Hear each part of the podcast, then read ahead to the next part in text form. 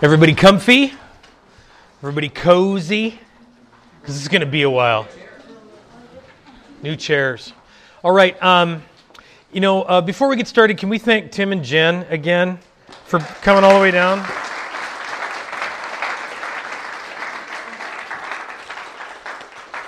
I'm always surprised um, at uh, events like Vision Cast, and you know, we've got uh, more than one teacher how God kind of shows up and coordinates things. Rick was you were gone like all the month of July. Uh, I was gone for a couple weeks in August. We didn't have a chance to talk about this much, and yet uh, you know we had the the theme, of course, kind of sorted out and just a few conversations about how God will weave these things together. So I think uh, as we spend time together, I want you to remember what Rick shared with us last night, and then see how God managed to stitch some things together uh, in His own will. Let me say a quick prayer, and then we're going to start with a video. Um, God, thank you for this opportunity to come before you today, um, to sing your praises, to worship you, to be together. We pray that you would be pleased and that your spirit would guide us today uh, through all of our activities, through all the learning, through all the teaching, through all the experience.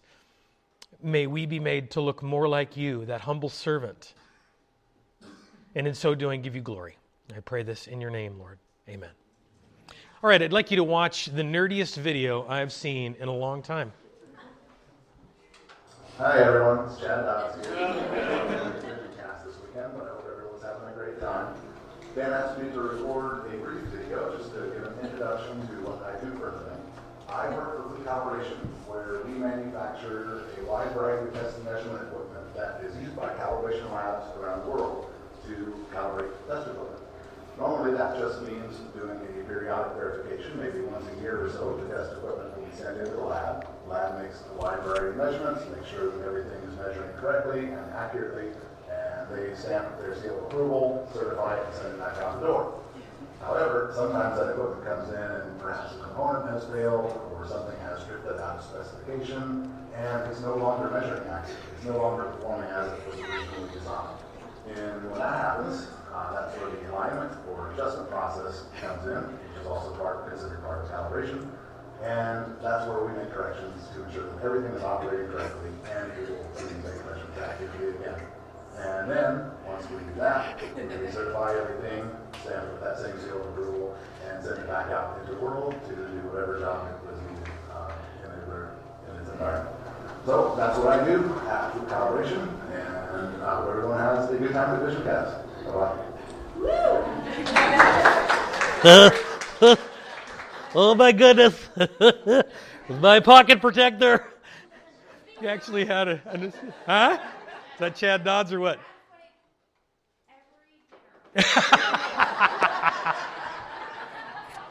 Every he's got an oscilloscope there at the dining room table.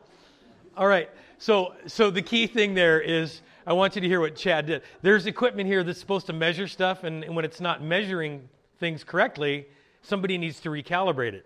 It needs to be readjusted, right? So, this little talk, the title of this was to recalibrate, right? So, in the process of reviving, we reviewed last night. Now, today, we're going to talk about recalibrating, changing the way, correcting the way we measure in, in ways that would be more accurate. Before we go on, I, I don't care who does this, I'm going to give you three verses. Look these up because I'm going to call on you to read them later. Okay? So look them up with this in mind. I'm going to call on you to read them with a nice strong voice. Second Corinthians 4 17 through 18. 2 Corinthians 4 17 through 18. Somebody else, please look up Hebrews 12 1 through 8. Hebrews 12 1 through 8. And finally, Philippians 3 10 through 14. Philippians 3 10 through 14. I will call on you later. Now, we tend to get focused on a kind of success in our lives that we were never wired to achieve. We're not focused on the things we should be focused on, and that affects everything. When we're not focused on the right thing, when it comes to achievement and success in our life, it affects everything else in our lives. To illustrate, let me appeal to some traditional gender roles here, but even if they don't quite fit for you, I hope you can catch what I'm saying. Get your Me Too signs out. I think you're going to need them. Guys, Have you ever gone through a normal workday? And what I mean by normal is that you didn't get everything done that needed to be done. You were under resourced, overtaxed, misunderstood, and underpaid. Now, you may like parts of your job, maybe even most of your job, but the fact is, it really costs you on a daily basis. Then you slump into the car with a sigh, endure the combination of blood sport and freak show that is I 5, and arrive, arrive at your doorstep in the same darkness that you left in the morning. There will be no time to work on that project you've been thinking about for months, and there's no money to do it anyway. So you let the thought slip away again. As you open the door, you feel a cloud of heaviness descend on your soul. You sense that whole new set of unachievable demands are about to be made on you. A weight fills your chest, a kind of low grade anger and annoyance really wraps itself around your consciousness as you step over the threshold and you find yourself wondering how your life wound up like this and there is no way out. Women, maybe you're the one standing on the other side of that door. A 12 hour day has just evaporated before your eyes. The laundry is not yet done. You have literally cleaned the kitchen three times and it's still a mess. You have driven a total of 74 miles and never left the city limits. Your teenage daughter hates you and has retreated to her fortress of a room. The fifth grader announces that they have a field trip tomorrow and you've been volunteered to chaperone. Then the front door opens and your backup arrives. Your partner, your knight in shining armor, who has been blessed with the gift of a job outside this madhouse. He's returned to save you from all this, but something on his face tells you he's not really here. And frankly, he's not very happy to be home. You sense that the whole new set of unachievable demands are about to be made on you. It may not end up in an out and out fight like it does some nights, but home certainly won't be a place of safety, rest, and refreshing for anyone. And for both people in these roles, there's always tomorrow to look forward to. This is the list of chores left undone the taxes, the oil change, the debt, the people at church telling me that I should be in a small group and serve in a ministry and give more. You're welcome. Now, maybe the roles are a little different. The age and number of kids varies. Maybe it's a roommate instead of a spouse, etc. But uh, let's everybody, if you had your Me Too sign up at least once in those stories, any, yeah, okay, all right. So you see, the experience of being overwhelmed and having life run over you is nearly universal in Western culture. Very few of us feel like we're a success. We tend to calibrate our success based on what the world tells us, and more specifically, on what the people immediately around us project. In other words, if your neighbor has a cute little wife and a well behaved dog and a well maintained lawn, odds are you will see that as a success. If you don't have those things, well, then you're obviously a failure because that's what you've calibrated to.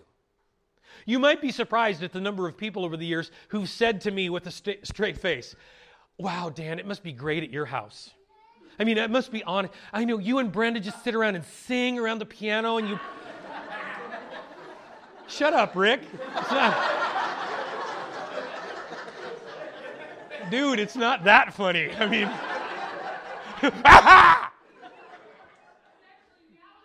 Yeah. Oh. right? Your kids are all perfectly well behaved, and you all sit like this. Oh, Lord Jesus, thank you so much. Every morning, it's a little worship service, right? I mean, people come up with a straight face, and this is what they think, you know, a church leader's life is, is, like. yeah, it's still laughing, right?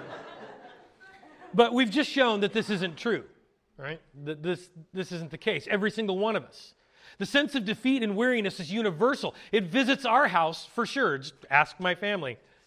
So, the success that you see in the lives around you is just as much as an illusion as your own sense of failure. The degree of sec- success you think you see in all the houses around you, it's just as much an illusion as your own sense of failure. Why? Because we're, we're not calibrated properly. The truth is, some of you arrived here at Vision Cast feeling defeated, feeling like you're unsuccessful. And the truth is, some of you, of you arrive at church every week feeling the same and hoping for something to happen that will change all that. Something to change your loss into a win, a, a bit of new information that you never got before, some bit of inspiration that Rick is responsible for giving you the change in your circumstances that will add more money to the bank account, more love into your life, more self discipline, more freedom, more hope, more joy. And if you're shooting at those things and hoping for success, you are shooting at the wrong target. You're shooting at an illusion. All right, you ready for the hard part? Because the truth is that that almost never happens. It almost never happens. Perhaps that's because we need to redefine success. We need to recalibrate. We need to understand where our focus really should be, what we should be shooting at. Look at the picture of this man right here. His name is Matt Emmons, and he is an Olympic sharpshooter. Is a very specific thing. And you can tell by this picture uh, that he's been pretty successful at this. Uh, he's done really well. Except in 2004 at the Athens Games. This was somebody knows this story, right? So Matt is there and he is right in line. He's going to get the gold medal. He's it's it's all wrapped up except for this last round. And so these sharpshooters, this is really specific, super really detailed stuff that they have to do. And he's in shooting from the prone position, laying down. And if you're a sharpshooter, then it's this whole process you go through of calming yourself. You actually become aware of your heartbeat so that you can time the squeeze of the trigger between heartbeats because a heartbeat can make that gun jump. You time your breathing just right. Matt lines up perfectly, gets the sights in there, gets connected with his heartbeat, squeezes the trigger, bam, bullseye. Nails it. But he looks up to see a red flag, which means you're you screwed up, dude. He's like, bullseye. He shot the wrong target. Look at the next picture. This is Matt right after this. That's his wife trying to comfort Matt. Dead on bullseye, wrong target. Another way to see this cosmic universal sense of failure is like being confronted with a jigsaw puzzle that we can't fit together into a meaningful picture, a meaningful life. None of the pieces seem to fit the picture on the box. We can't find all the edges and we get very frustrated. So we begin looking for missing pieces. We keep adding more and more pieces to the jigsaw puzzle until the entire table is covered and there's not even room to rearrange them anymore. It's a bigger mess than when we started. What I'm suggesting to you today is that we don't need to add more pieces. We don't need to change our circumstances. Most of us don't need a different job, certainly not a different spouse or a bigger house. Studies have shown over and over again that more money doesn't drive away that sense of failure. Your circumstances aren't the problem. Here's another truth. Most of us in this room were born, will live, and will die having lived an average life. Yay! We will work, we will enjoy our vacations, hate the dentist, we will get sick, we will be healed, but we will eventually grow old and die, and our names will be forgotten within three generations. Yay! but you see, yeah, those are the circumstances of every life in this room. Your unique tragedies and victories don't really amount to much when we take the long view, do they? So we must find a new focus for our happiness. Adding more puzzle pieces to a puzzle that will simply be scrambled again after 78.7 years on average, well, it makes no sense, and we know it. Just getting more love, more stuff, more experiences doesn't help. We need to stand back and look at the puzzle that we already have differently. We need a bigger view, an eternal view. 2 Corinthians 4 17 through 18. Whoever's got that, please read it out in a big, strong voice.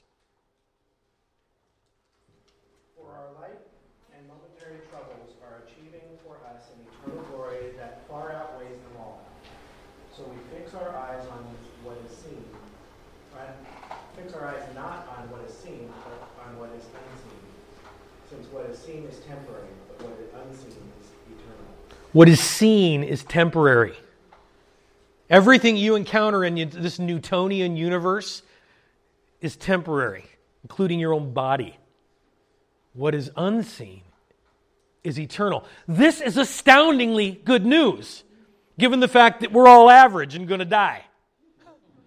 This is astoundingly good news. If we adopted this view of life, then we'd be skipping across the threshold at the end of the day. We would throw our arms open and welcome the joy of whatever came crossing over that threshold, right? If we really believed that, every day would be different. So, why don't we live this way? Why don't we do it? I can't speak for everyone, but sometimes I'm reluctant to talk about, uh, to even let myself think about the fact that we are made for eternity because it's the spookiest, sometimes hardest to remember part of our faith. Anybody got a Me Too sign on this? It's hard to remember this. It's sometimes I don't believe it. It's the part that often feels like myth to us. The part we don't want to talk about because if we're honest, maybe we're not sure about it at all. Is it really true? I live in a world where seeing is believing. And this Bible is specifically asking me to do what seems irrational, to do something that gets me called names on Facebook and in the media. Any Me Too's? Somebody out here is on Facebook. Yeah. Look, I, I said to a friend of mine just two days ago only fools never doubt. We all have our doubts. It's not easy to hold on to the idea of a perfect eternity when everything and nearly everyone around you shouts that this physical life is all that there is. And all I can say here is me too. I doubt it too. But don't stop with the doubt. Speak it out. Rick talked about this last night. This is Elijah in the cave when he stands out there and just speaks out his doubt. Remind your brain of the facts that point to an eternal universe. Yes, there is evidence for it. Remind your heart with God's words, with worshiping together in his presence. Remind your soul with walks on the beach or in the woods later today, with solitary prayer, and with reading the wisdom of biblical and historical heroes who have doubted before you. But too often we bury our doubt and it kind of tends to grow like mold or mildew. Instead, we need to expose our doubt to the light. When we, when we don't, we do ourselves a great disservice.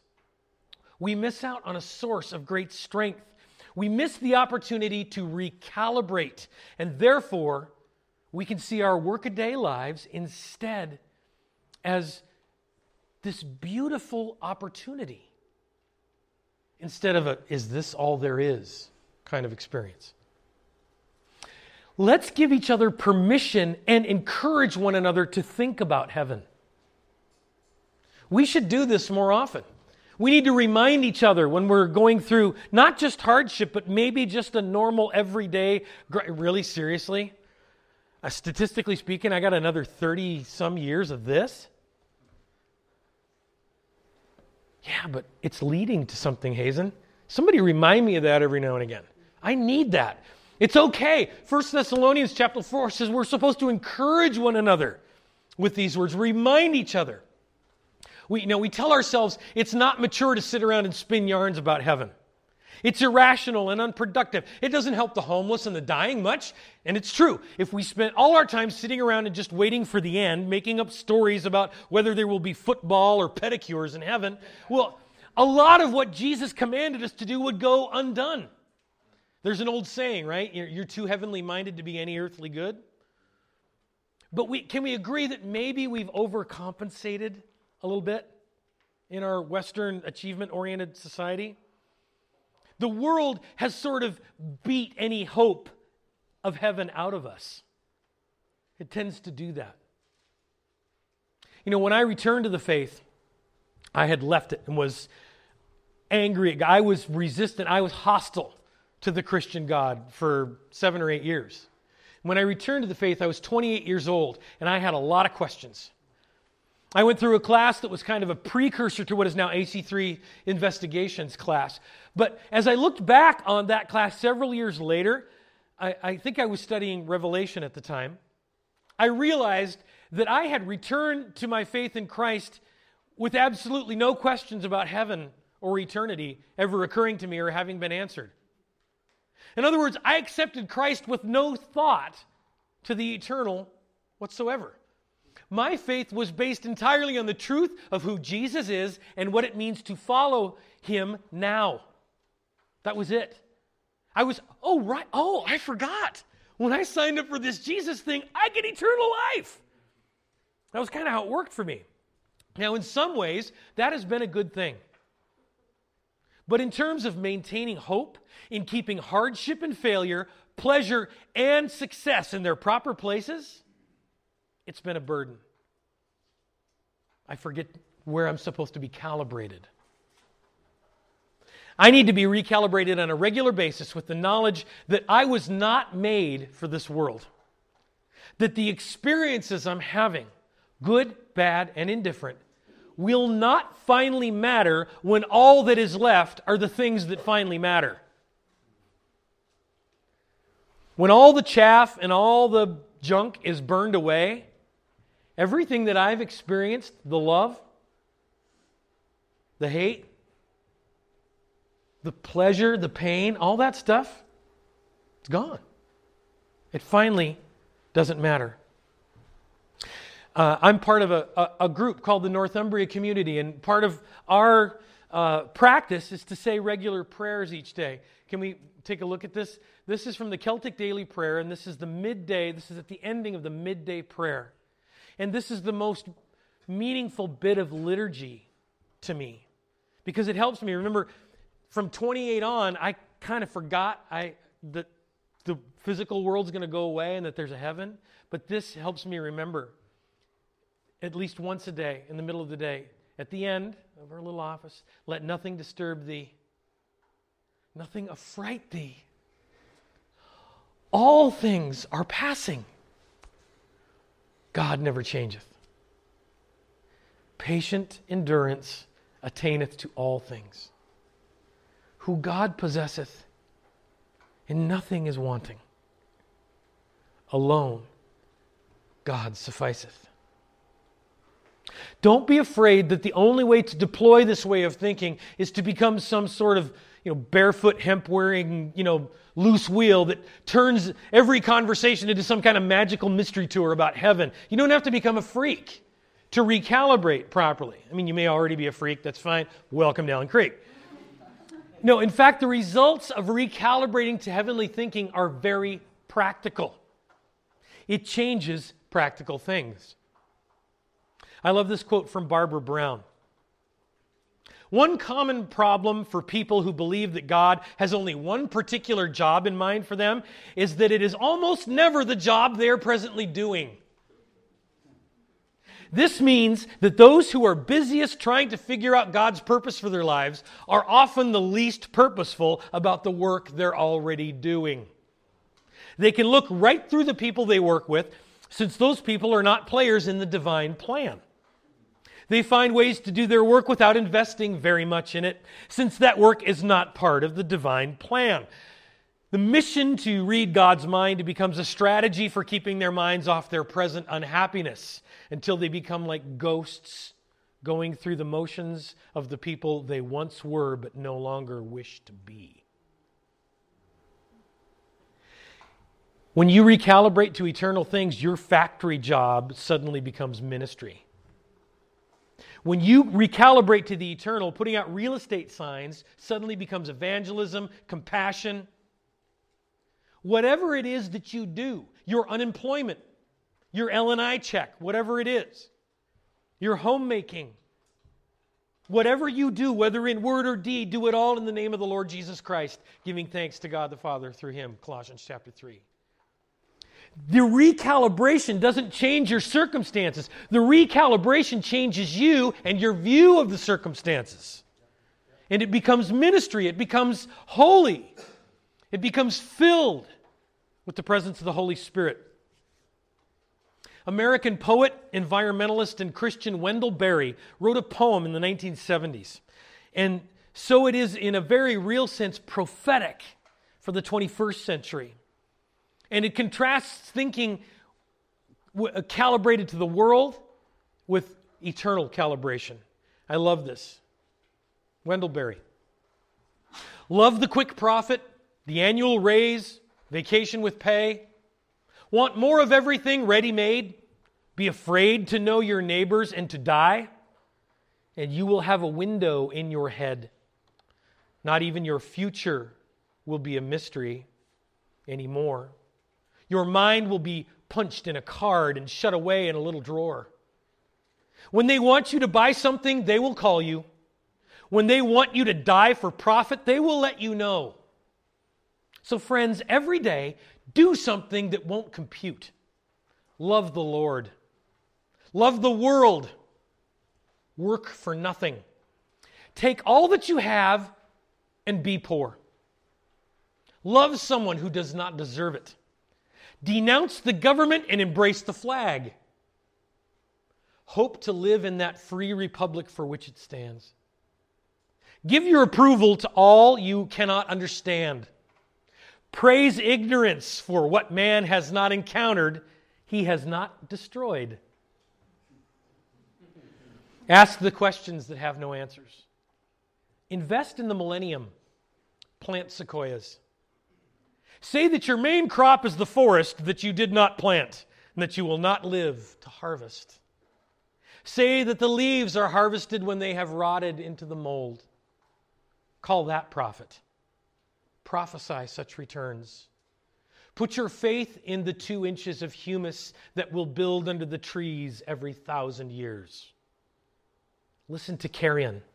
Put your ear close and hear the faint chattering of the songs that are to come. Expect the end of the world. Laugh. Laughter is immeasurable. Be joyful, though you have considered all the facts. So long as women do not go cheap for power, please women more than men. Ask yourself will this satisfy a woman satisfied to bear a child? Will this disturb the sleep of a woman near giving birth? Go with your love to the fields.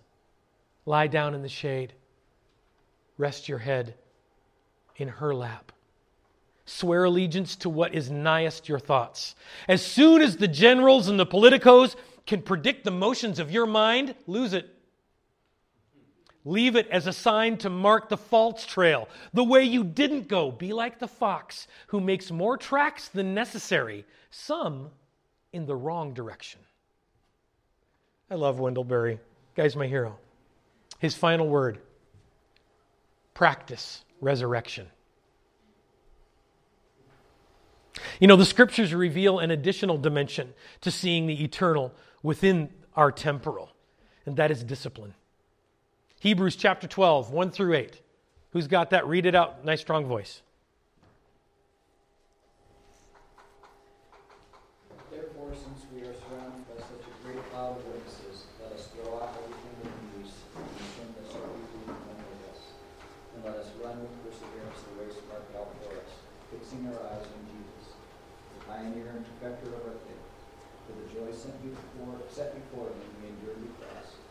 scorning its shame, and sat down at the right hand of the throne of God. Consider him who endured such opposition from sinners, so that you will never grow weary and lose heart.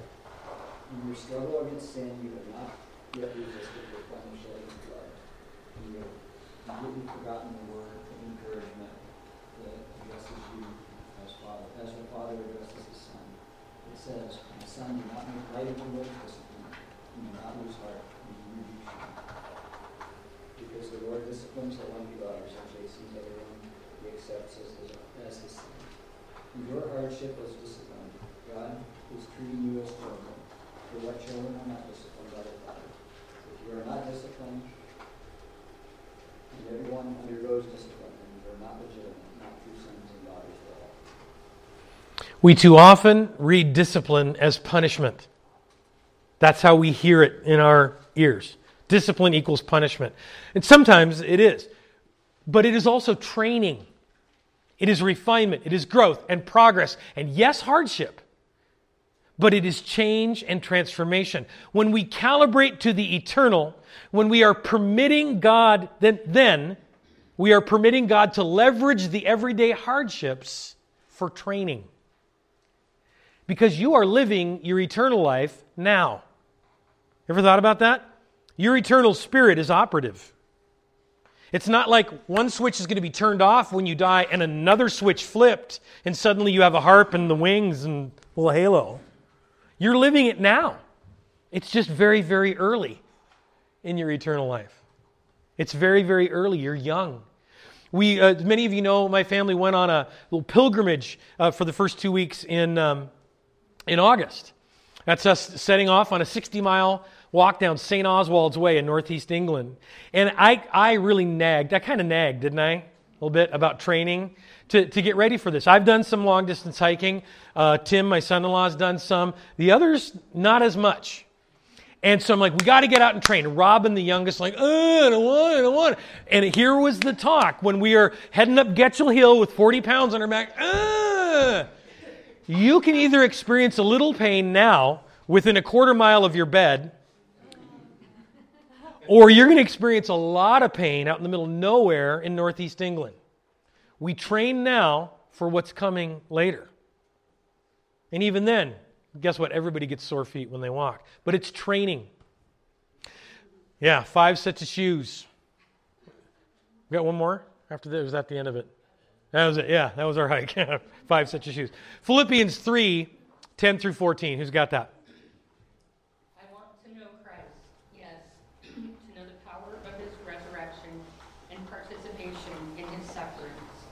becoming like him in his death, and so somehow attaining to the resurrection from the dead.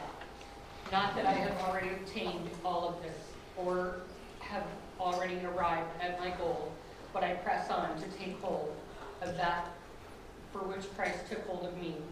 Brothers and sisters, I do not consider myself yet to have taken hold of it, but one thing I do, forgetting what is behind and straining towards what is ahead.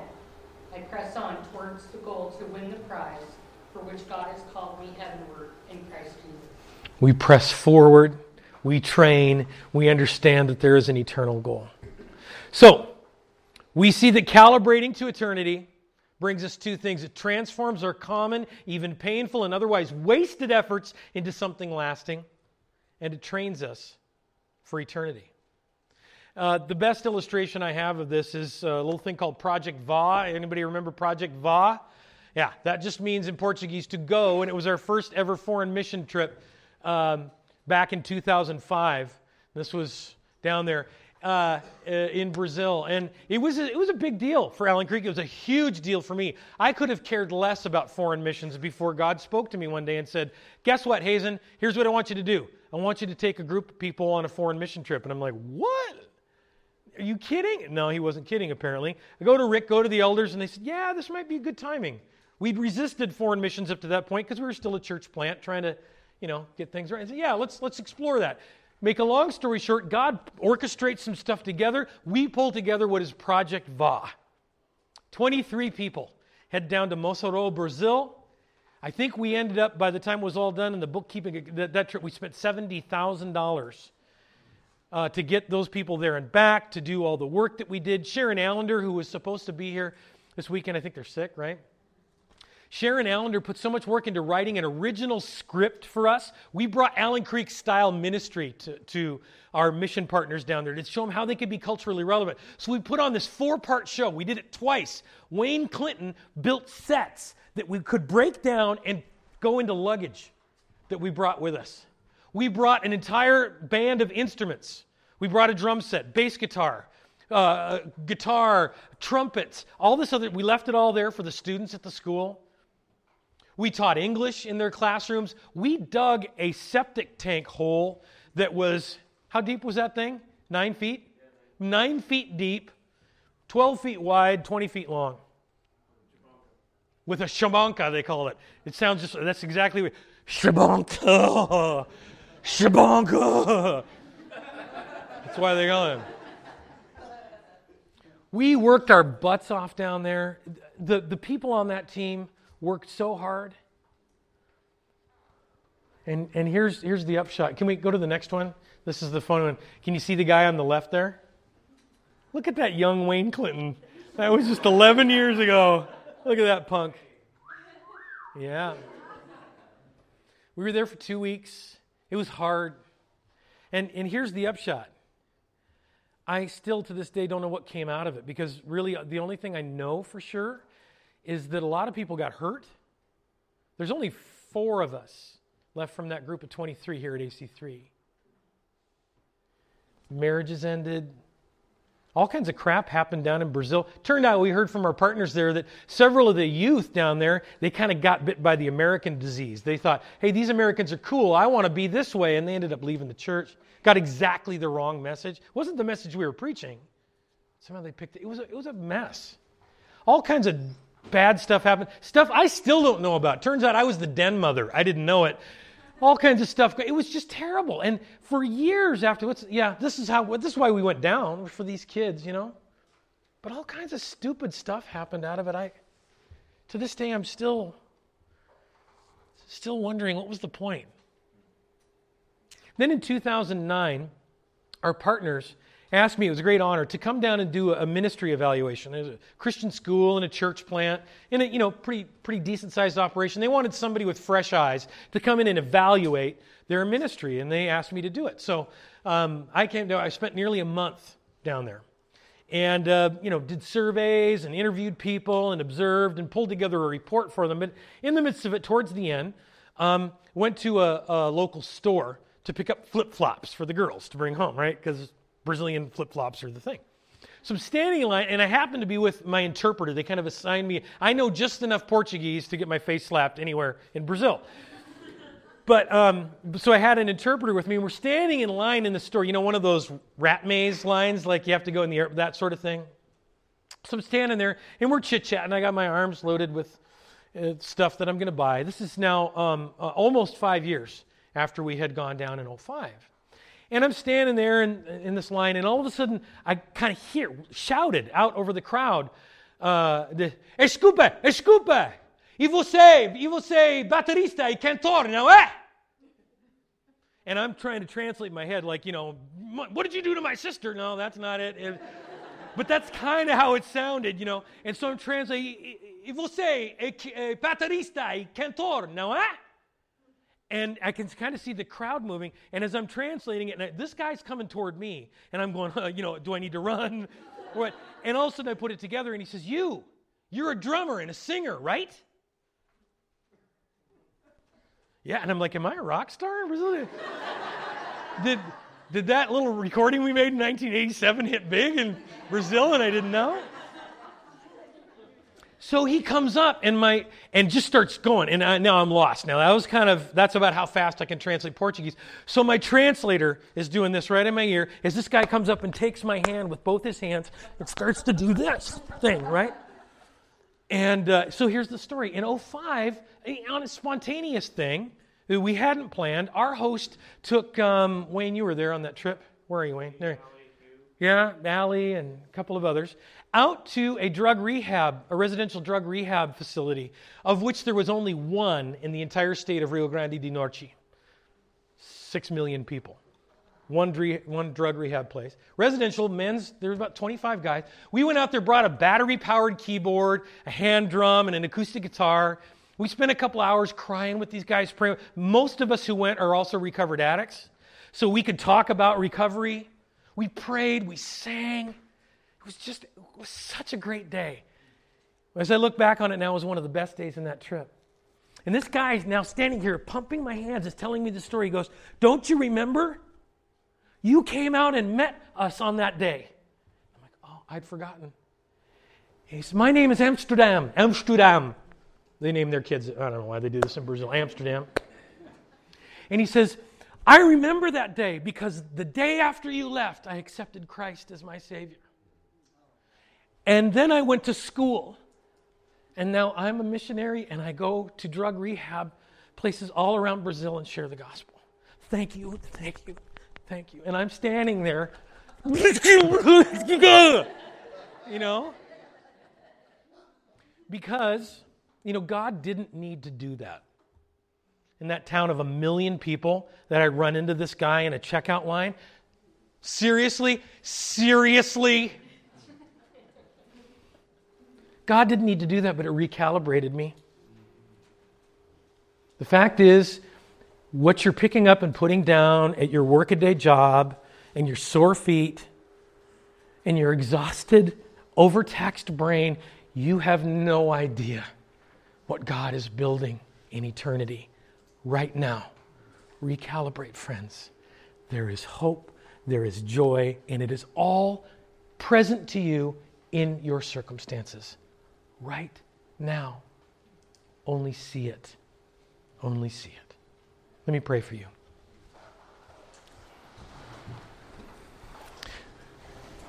May the peace of the Lord Christ go with you wherever he may send you. May he guide you through the wilderness and protect you through the storm. And may he bring you home rejoicing at the wonders he has shown you. May he bring you home rejoicing once again into these doors. In the name of the Father, of the Son, and of the Holy Spirit.